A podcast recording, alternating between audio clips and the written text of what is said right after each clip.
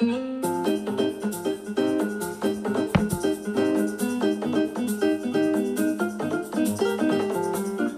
リエイティブマインドセット。誰もが想像力を持っている。時に大人になった私たちはそんなことを忘れてしまうことがあるかもしれません。このポッドキャストはそんな自分たちを思い出し変化が激しい世の中をクリエイティブに楽しみながらそして自分らしく活躍するきっかけになればと願ってお届けします。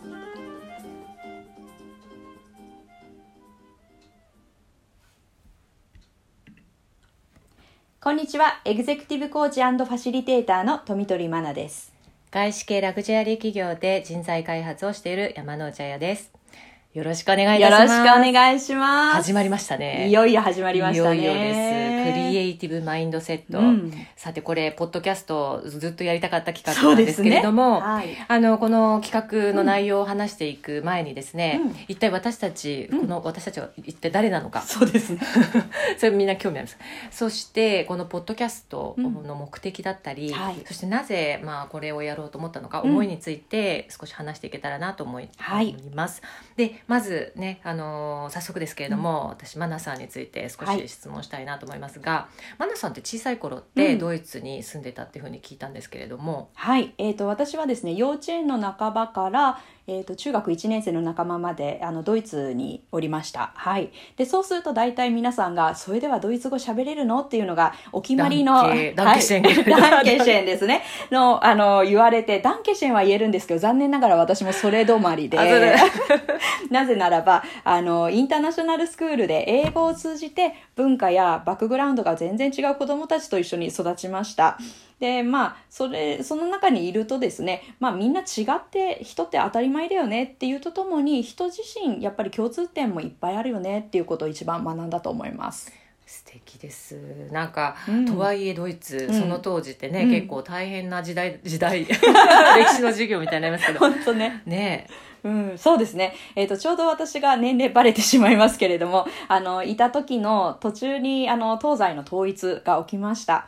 もちろんニュースとかで見ると世界中があのもう歓喜の瞬間という形であの取り上げてましたけれどもやっぱりあの現地にいると西ドイツの人たちは今後のやっぱり東ドイツの人たちの生活を支えていかなきゃいけない。ないしあの今後どうなるんだろうっていうところの不安を持っていてなんかその辺のあの複雑な感じっていうのも垣間見れたのは興味深かったです。うんね、うん。ヨーロッパも非常になんかまああのねダイバーシまあアメリカもね、うん。あのすごくカルチャーがあの入り混じってますけど今のアメリカのような雰囲気とかもあったのかもしれませんそうね。ねそうですね。うんそしてその後、まあ、どんなきっかけで今のエグゼクティブコーチそしてファシリテーターになこれは小さい頃からなりたかった。ままさかの。いやそんな職業があることも私は知りませんでしたね その頃は。ね。えかかなりの私も聞いたことなかったですね。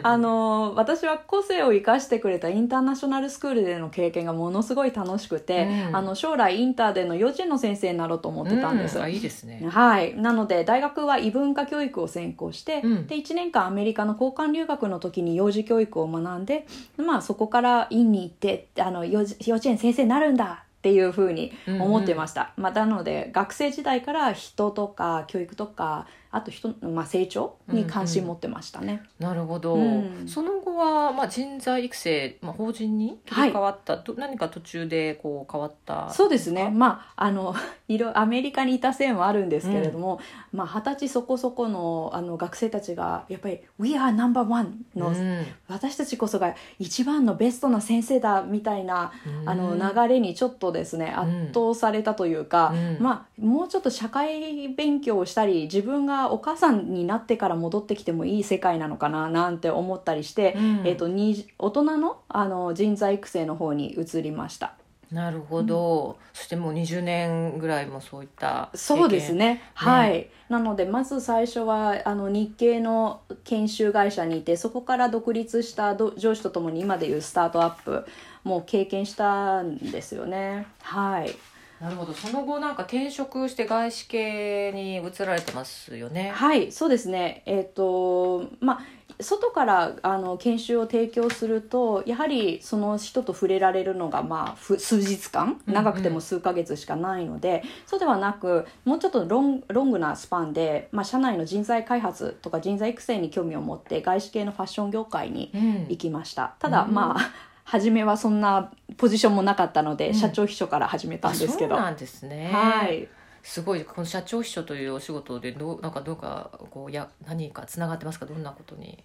そうなんですよね。なんか本当に社長秘書はあいあのこんなこと言ったら失礼ですけれどもんまああしなんでしょうきっかけ作りかなと思ってちょっとしかやらないかなと思ったら結局8年間あの兼任をしていたんですけれども4カ国の個性豊かな社長のもとであのやっぱりついて経営についてとかあとそれぞれのリーダーシップに触れられたっていうことはあのすごく大きな財産になってますね。それがやはり、まあ、個性もそうなんですけど時代によってリーダーシップ状態によっても変えていかなきゃいけないんだなどなどをちょっと間近で経験してると 今エグゼクティブコーチとしてあの経営者と話す時もすごい参考になってます。うんうん。ね、今そのエグゼクティブコーチっていうことで、ね、今最,、まあ、最近じゃないですね。2013年に独立、あそうなんです。おめでとうございます。ありがとうございます。ねあっという間になんですか？これはえーっと合計すると 8, 8年。あそうです。もう8年目になりました。8年目末広がりな感じでいいですね。いやいや本当ね。考えてもみなかった。確かに。でそしてあのそこ、まあ、け今はエグゼクティブコーチとか、うん。まあ、国内外でねさまざまな活動されてると思うんですけど、ファシリテーターとか一体具体的にはどんなことをされてるんですか、えー、とエグゼクティブコーチの方で言いますと,、えー、と法人の経営層を中心にですねその方々があのリーダーシップを発揮しさらに組織とかチームとかのパフォーマンスの向上をサポートしてます。コンサルタントとは大きく違って私が何かソリューションを提供するというよりはその方々が持っているものを引き出すそんな役割をしています。うんうんでファシリテーターの方はですねあの平たい言葉で言うと研修講師ですね。うんうんただ私はなんとなく研修講師っていう言葉は知らない人に向けて何か私が知ってて教えるっていうイメージが強いイメージを持ってしまっているのであえてファシリテーターという言葉を使っているんですけれどもあのリーダーシップとかチームあクリエイティビティイノベーションとかチームとかをテーマにしながらあの頭では知っていることを実践できることのお手伝いをしていますね。うんうんなんか例えばあのアイディオ社でもね、外部ファシリテーターされてると思うんですけれども、はい。そうですね、えー、とアイディオ社はあのすごいあの面白いご縁でご一緒させていただいて今3年目になってます。アイディオっていう会社はあの一番有名なのがパソコンのマウスをアップル社と開発した会社で、あの今まで世の中になかったものを生み出していくイノベーションのデザインファームになります、そこであの外部ファシリテーターとして関わらせていただいてます、うん、興味深いですね。うん、ありがとうございます。はい。まあ、えっ、と、そんなところで私の話からバトンをあやさんに移したいと思うんですけれども、あやさんはもともとがファッション業界っていう、またこれもレアな、あの、なかなかいないように私は思うんですけれども、ちょっとその背景を教えていただけますか？はいそうですねもうずっとファッション、うんファッションしか知らない、うんうんつまりなな、まあ、要はね新卒でファッションですかっていうことなんですが実は実家がね、うんファッションブランドを経営してたんですよね。はい。でまあ、実家東京ですけれども私はあのドイツではなく はい。東京生まれ、はい。そして東京育ち トラさん。トラさんのように生まれも育ちも東京なんですけれども、はい。あのまあそその実家が、うん。まあ、ヨーロッパとかとね取引しながら、うん。まあ、日本で展開するファッションブランドをやっておりました。で小さい頃からお洋服とかファッション雑誌というものが、まあ、家中にこうあってですねそれに囲まれて育っていて私がまあうん。実際ファッションが好きなのかっていうのは、うん。もう小さい頃からそれがあった目の前にあったっていうなんかあまり選んだっていうよりはあったっていうところでも今はねすごく好きですけれうんうども。ん。なるほどね。まあそれ自体がやっぱりなかなかねあの珍しいかなとは思うんですけどね。さらに珍しい珍しいというかすごいなと思うのがあやさんあの英語ももちろん堪能なんですけれどもフランス語がもうネイティブ並みにあの素晴らしく全くフランス語は私は分かりませんけれども、メルシーそれでもなんか おおすごいなっていつも感心しております。ありがとうございます。メルシーボックうん。メルシボックはちょっとわかりますよね。あわかる。それはダンケシェンと同じぐらいわかる。もうすごい有名なメルシーボックですけれどもあのパリあの、はい。ごめんなさい。フランスとの接点とかフランス語とはどういう出会いがあったんですか？そうですね。あの、まあ、ファッションとフランスってこうねつながうんる感じはありますけれども、うんまあ、実はあのファッションが好きでフランスというよりは、うん。あの皆さんね、フまあ、ファッションはイタリアもイギリスも、まあ、本当いろんな国がファッションをはい聞いてますよね。うん。で私の場合は大学の頃にですねあの皆さんあの第二外国語をはいはい。選びますね、うん。選ばなきゃいけませんよね、はい。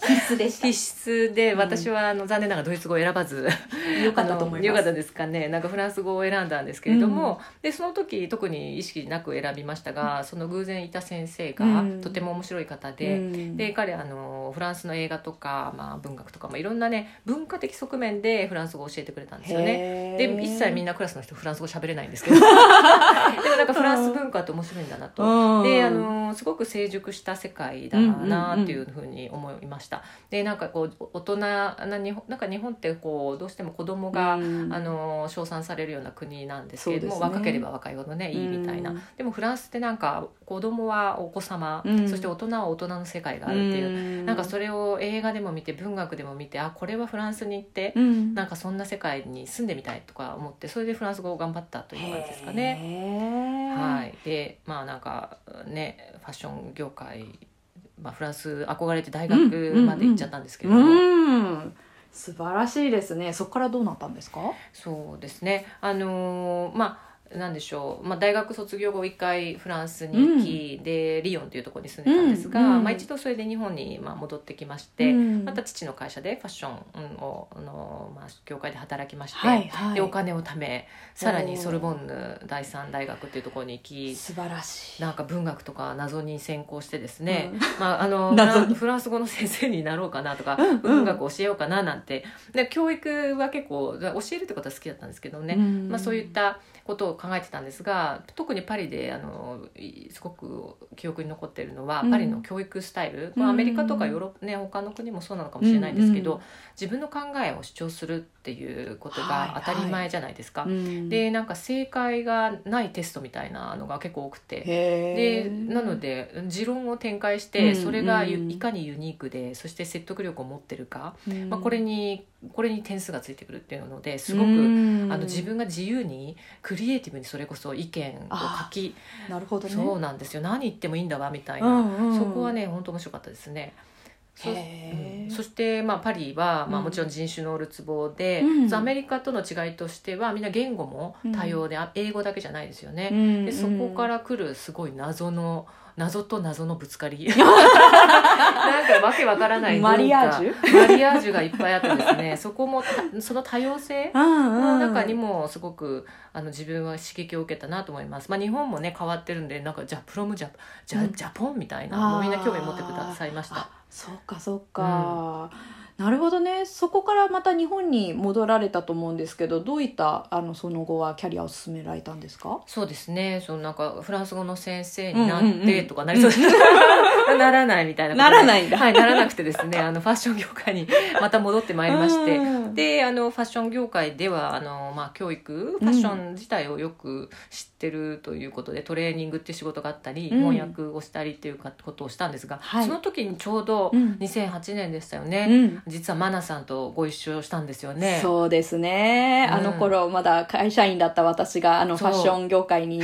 の会社にいてまあ内部のひ外部の人であの私が内部であやさんが外部のあのサポーターということで一緒にお仕事されたきっかけでしたね。ねえあれは面接がねマナさんが面接官みたいなそうでしたね。今や今や。あの笑えますけどあの時はドキドキしたんですけれどもうん。本当にね一緒に出会って仕事できて。ねえね。すごいご縁ですね。ねえ。そしてあっという間にその14年経ってこれ。14年すごいですね。ね仕事としてですけど実実はね偶然住まいもそう近くてね。そうですね、歩いて5分。5分、うん。なんなんてちなんかこう普通に生活圏でばったり会うとかね。あ交差点で反対側から歩いてきたとかよくありますね。よくあって本当に面白かったですね。そうですね、そその勢いで私たちなんと NLP を学びにアメリカまで行っちゃったんですよねねこの後。本当そうですよね、うん。あ NLP ね。NLP はなんかちょっとこのなんなんのこっちゃっていう方もいらっしゃるかもしれないんですけど、うん。NLP ってまあググっていただければ、はい。一番えー早い。ググるでもそのググる前に何のこっちゃですが、うん。まあ、NLP ってあのニ Neuro Linguistic Programming っていうねあうん。の言葉の略になりまして、ご存知の方もいらっしゃるかもしれませんけれども、まあ、心理学で結構こうねあのなんていうんですかねあの、まあ、取り上げられたりしますが心の取扱説明書みたいなふうに言うんううんと分かりやすいんでしょうかね。うん私たちの心をどうなどうやって、まあ、マネージするのか。うん。でその源泉となるのが、まあ、NLP の研究してる人たちっていうのはハイパフォーマーの研究っていうところからスタートしてるので、そのハイパフォーマーがどんなようなものの見方をして、うんうん。どういうふうに考えたり心の動きがあってそしてどのように行動するかとかね、うん。まあ、そんなところを研究したものが説明書となり私たちが勉強するというね。そんなことでね。それがコーチングとかにもつながってね。そうね、うん。その後に一緒にコーチングの学校に行き。行きましたね、はい。真面目ですね。真面目ですね恐るべし恐るべし。すごい。なんか2週間に一遍とか通ってましたよね。そうですね。本当に。いまだにそういった学びはずっと続いてますねずっと私たち、ねはい。そうですね。本当にさねそんな、あの私たちがの、まあ、こういう2人が出会いまして、うん。そしてこのポッドキャストをやっていこうという話になったんですけど、うん。このポッドキャストのタイトルあの私たちいろいろ考えてクリエイティブマインドセットしましたよね。うん。でじゃあちょっとこのクリエイティブマインドセットって言葉のねところにちょっと立ち戻ってみたいんですけど、はい。マナさんはあのイノベーションとかクリエイティブについてねよくお仕事されてるっていうことなんですが、マナさんにとってクリエイティブって何ですかね、うん大きな質問ですね、はい、て哲学の教室。あのークリエイティブって聞くとまず最初になんかアーティストとかあとは広告代理店のクリエイティブの部門にいる芸大卒の人とか、うんうん。そんなイメージ浮かぶと思いますし実際私もそうでした。どちらかっていうと自分はサポート側の人間ですし自分はクリエイティブと思ったことはなかったですよね正直、うんあのどちらかというとクリエイティブなリーダーを具現化するサポートをしていた。そんなイメージだったので、うんあですけどよくよく考えて、まあ、コーチングとかを学びながら自分を掘り下げるようになってきた時に、うん。人と人をつなげたりとかあるアイディアとあるアイディアおこれとこれつないだら結構面白いことなんかプロジェクトになるんじゃないかっていうなんか妄想とか、うんうんイイメージするのは結構得意かもしれないと思ったんですよね。うんでこれってひょっとしてクリエイティブに入れちゃってもいいんじゃないかって独立してから思うようになったんです。うんうん最近ですね、えー、と年末ねこの年末にあのおもちゃのレゴ社が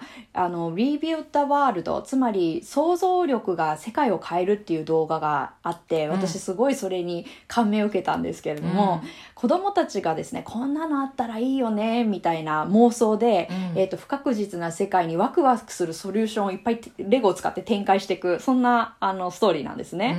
で思い返してみるとこの子供の妄想癖私超得意だったとか思ったり、うんうん。なんかいろいろ自分のことを思い出したんですけどももともとクリエイティブってそうするとあるないとかいう問題ではなくて人は持ってるんだけど、まあ、おいろんな教育を受けたりしあの制約の中で眠っちゃってんじゃないかなっていうふうに思ってきました。うん。で大人ももっと妄想したりとかあのす表なんでしょうね、えー、と想像力を解放していくところのきっかけに携わることができたらなんか楽しいことが起こるんじゃないかっていうふうに思ったりしてます。うん。ん。ねあの本当企業の中うで、ん。あの眠ってる。眠ってる、ある意味眠らされてる、うん。あのなのか眠るっていうチョイスをしてる人もいると思うんですよね。うん。なんかその辺がこうねいろんなこのポッドキャストをきっかけに開かれていくのかもしれないですが、うん。そしてその点なんかアイデア社でのおはい。仕事もすごくつながるんじゃないかなと思うんですけど。そうですね。あのアイディオのミッションが、えー、とデザインとクリエイティビティをを通じてあの日本の変化に貢献するっていうまさにあのそういったビジョンを持っていらっしゃるので、えっと、アイディアのデザイナーがクライアントと実際にデザインシンキングを動かす手前で私はじゃあデザインシンキングって何ってみんなのチームの足並みを揃えるところに携わってます。でそうするとその後にあのデザイナーとかクライアントさんたちがおおなんか作っていく事例とかなんかおおこうやってワクワクする世界って作るのねっていうのをなんか発想とか垣間見てるのはすごい刺激的ですね。なんか今もうまさにマナさんが楽しそうですけれど、うんうん、なんか人って楽しんでるとクリエイティビティが上がるというなんか聞いたんですけども、はい。あのある研究でですね、まあ、数字は数字はあの研究によっていろいろだと思うんですけども、うんうん、まあ、200から300倍ぐらい楽しんだ方が人ってクリエイティビティが発揮されるっていうことで、うん、そうするとね、まあ、楽しまないと損ですよね、ね、すごい楽しみながらのこのポッドキャストですよね、本当まさにこのね、このポッドキャスト自体がそうやって作られてますもんね、はい。ではですね、私からちょっとあやさんに移りたいと思うんですけど、あやさんと一緒に様々なね、私たちこの14年、学びを、うん、あの、深めてますけれども、マインドセットというものの重要性っていうのをよく私たち感じていると思います。でも実際マインドセットっていうのって、あやさんはどのように、どういうふうに捉えてます、うん。ねえ、本当マインドセットといえば NLP とかまあまあ NLP そこにまた、うん、なんかググってもいい でもなんかマインドセットってねだから言葉としてはすごくよく使われてると思うんですよね。でマインドセットって何って言っていうとみんななんか心とかなんか考え方とかとかってなるかなんかすごいバクッとしてしまうんですけど、あのきちっとした定義としてはマインドセットとはこれまでの経験や教育、うん、先入観から作られる思考パターンや固定化された考え方、うん、そして心理状態のことで価値観とか信念なんかも含まれるというふうに言われてますよね。うんはいでこれについてはねまたこのポッドキャストでいろいろ扱っていきたいなと思いますが、ねうん、まさに今回このポッドキャストでさまざまな人の経験とか考え方、うん、心理状態とか価値観っていうところについて伺う機会があると思うんですよね。ね、ですのでインタビューする私たちも、リスナーの皆様ももしかするとゲストの方々自身も話をしながらとか、まあ、人の話を聞いたりする中でこう思考がねこう新しくなんていうのかね変わっていったり、はいはい、新しい視点とか考え方が生まれるかもしれませんよね。うん、なんかみんなで作っていくそんな感じですよね。そうそうそう。まさになんかその今ねみんなで作るなんかこうクリエイティブって結局なんか、うん無からなんか生まれるというよりは、うん、異なる人の考え方が交差するところに生まれるような気がしているんですよね。うんうんなんかその交差点にあるこの私たちもマナさんも私も違いますけどもお互いの違いに対してすごいオープンな気持ちでいることで自分のクリエイティビティも引き出されるし、はい、なんか新しいものが一緒に作られていくような気がするんですよね。うん、いいですね。まさにあの不確実な時代に必要な感じですよね。ねそうそう。このねこの活動自体がね、うん、クリエイティブマインドセットにつながる、はい、私たち常にプラクティショナーそうですね。実践者ですね。そうですね。本当これ、なんかだからやりながら、私たちも学んでいくっていう感じかなと思います。うんうん、そしてあのー、まあ、この「クリエイティブ・マインドセット」っていうポッドキャストを始めたきっかけについてお話移っていきたいと思うんですけれども、はい、そうですね。ねマナさんどうでした？これ始めたきっかけ。うん。まあやっぱりコロナも大きいですよね。うんあの私はコロナの前は大体2ヶ月ないし3ヶ月に1回ぐらい海外であの行って研修をしているそんな日々を送ってたんですけれども、まあ、強制的にこの私の狭いお部屋の中にこもるそんな状態になった時にまあ、いろんなフェーズがありましたけど最終的にはなんか制約された中でももっと楽しく過ごすにはどうしたらいいだろうっていうところがすごくきっかけになってると思います。やっぱりリソースがすごくある中で自由にやっていいよって中で生み出されるものと制約があるからこそさあどうするっていうふうに考えるとまた出てくるものが違ってきますよね。うん、うんうんなんかいかに楽しみながら未来につなげられる活動がこの中でもできるかなっていうのもすごい後押しした気がしてます。うん確かにね。本当にコロナねうん本当突然でしたよね、うん。去年の2月だからまあ大体今頃ですけれどうも、ん。本当あの私も会社の教育プラン全部こう考え直す必要に、ね。はい、迫られたのが2020年3月ぐらいですかね、うん。で4月ロックダウンだぞっていうことで急遽用意したプログラムプログラムがありましてはい。会社で3ヶ月のリモートラーニングジャーニーみたいなものを企画して、はい。もう毎日なんか毎日が企画みたいな。企画実施企画実施みたいななんか振り返りする時間ない感じで。そんな感じでしたね、ね。あやさん。そそうですそうなんかそれにねあのマナさんもあのご協力いただいて、はいありがとうございます。ありがとうございます。なのでああいった本当になんかねあそこあれこそまさに制約がありそこにうん生まれるクリエイティビティうん。みんなの力が結集されたかなという気もしました。で初めてのズームとかね皆さんも今今やズームなんてもう使い慣れましたが、まあ、あの時は初めてだし、うん。ウェビナーやったりね。で500人ぐらいの人が参加するゴングメディテーションなんかも実施しちゃってですね。おそうでしたね。そうです。デジタルゴングですからね。これまたあのゲストで、はいぜひね。あのゴングメディテーションの方をお呼びしますが、そして私もなんかほぼ社内 YouTuber みたいな なんかあの私のモノマネをしている人がどこかの会社にいるってそうなんですか。あるはい P, P& なんとかしいるって聞いたんでまあそれはいいとして。興味ある。あ本当ですか？ねモノマネを見てみたいっていうあれですけども、ねマナさんももう今後もねいろんな教育にあの携わっていただきたいと思うんですけど。ありがとうございます。本当このコロナのおかげで、うん。多くの人とつながることができて、うん。考えを発信配信できるんだなって思ってで私ポッドキャストずっと結構リスナー側にいたんですけど、自分でもうん。配信したいなって気持ちが、うん湧いてきたなと思います。うん確かに。そしてその後私たちあの鎌倉の海辺のオフサイトミーティングとかオフサイトトレーニングができる鎌倉ウドさんで7月や11月にあの起業家の方とか経営者の方を集めてワークショップを行った。これもちょっと刺激的でしたね。ねうん、あのやっぱりそれぞれの経営者の方々起業家の方々が大変な時期ではあったりまた現状いろんな課題を抱えてらっしゃるにもかかわらず、まあ、ご自身を信じていることとか大切にしていることを生き生きとされていてでそれがまたなんかいいエネルギーで他の人もなんか触発されたりしているのが印象的です。うんでまあやっぱりまあ印象的ばっかりなんですけどあのワークショップやった最後にですね海辺が夕夕日に海辺があパーンと見える景色の中で皆さんが最高の笑顔であの乾杯してるシーンを見た時にあ日本はまだまだ大丈夫だなって本当に思いました。うん本当ですね。うんねまあ、だなので、まあ、仕事プライベートに関わらずあのブレても立ち直れる自分軸に沿って生きている人たちってやっぱり楽しそうだしそこから学び取れるものっていっぱいあるのでこれはなんかあやさんと私だけでなんか持ってるのはもったいないなっていう感じありますよね。うんうん。ね本当にまさにいろんなまたゲストでいうん。ろいろお呼びしてね,、そうですね。皆さんにもあの話を聞いていたうだきん、またお伺いしたいですよね。はいなのでどちらかというと完璧な状態になってからこのポッドキャストをやるっていうより私たちもとりあえずやってみようと実,、うん。実験的でしたね。実験実験ですね、うん。うんうんうん。やっぱりねみんなと共有してねさ、まあ、別にテクノサビーである必要もなんかなないかもしれない、まあ、でもだんだんねわ間違いながらあやさんはえ？間違いなく。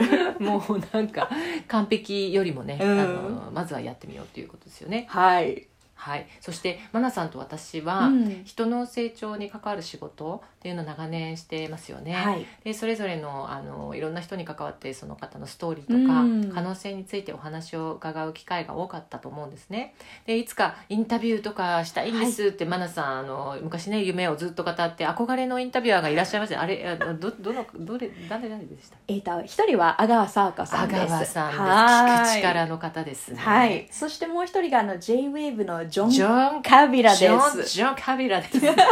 真似できないですけど JJJ ウェーブみたいな。J- J- J-WAVE です。すごいですね。もう聞く力の阿川先生と、はいそして喋る力のジョンカビラ。そうです。つなげるって感じですね。彼は海外と日本をつなげるっていうところにラブがあります。なるほどなるほど。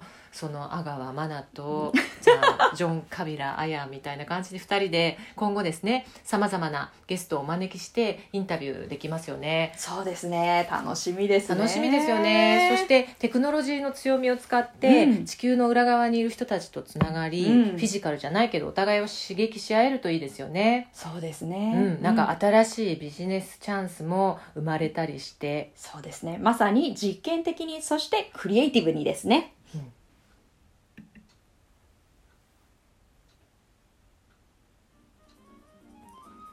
はい。まずは今回第1回目は私たちについてそしてどうしてこのクリエイティブマインドセットのポッドキャストを始めたのか私たちのきっかけと思いを聞いていただきました。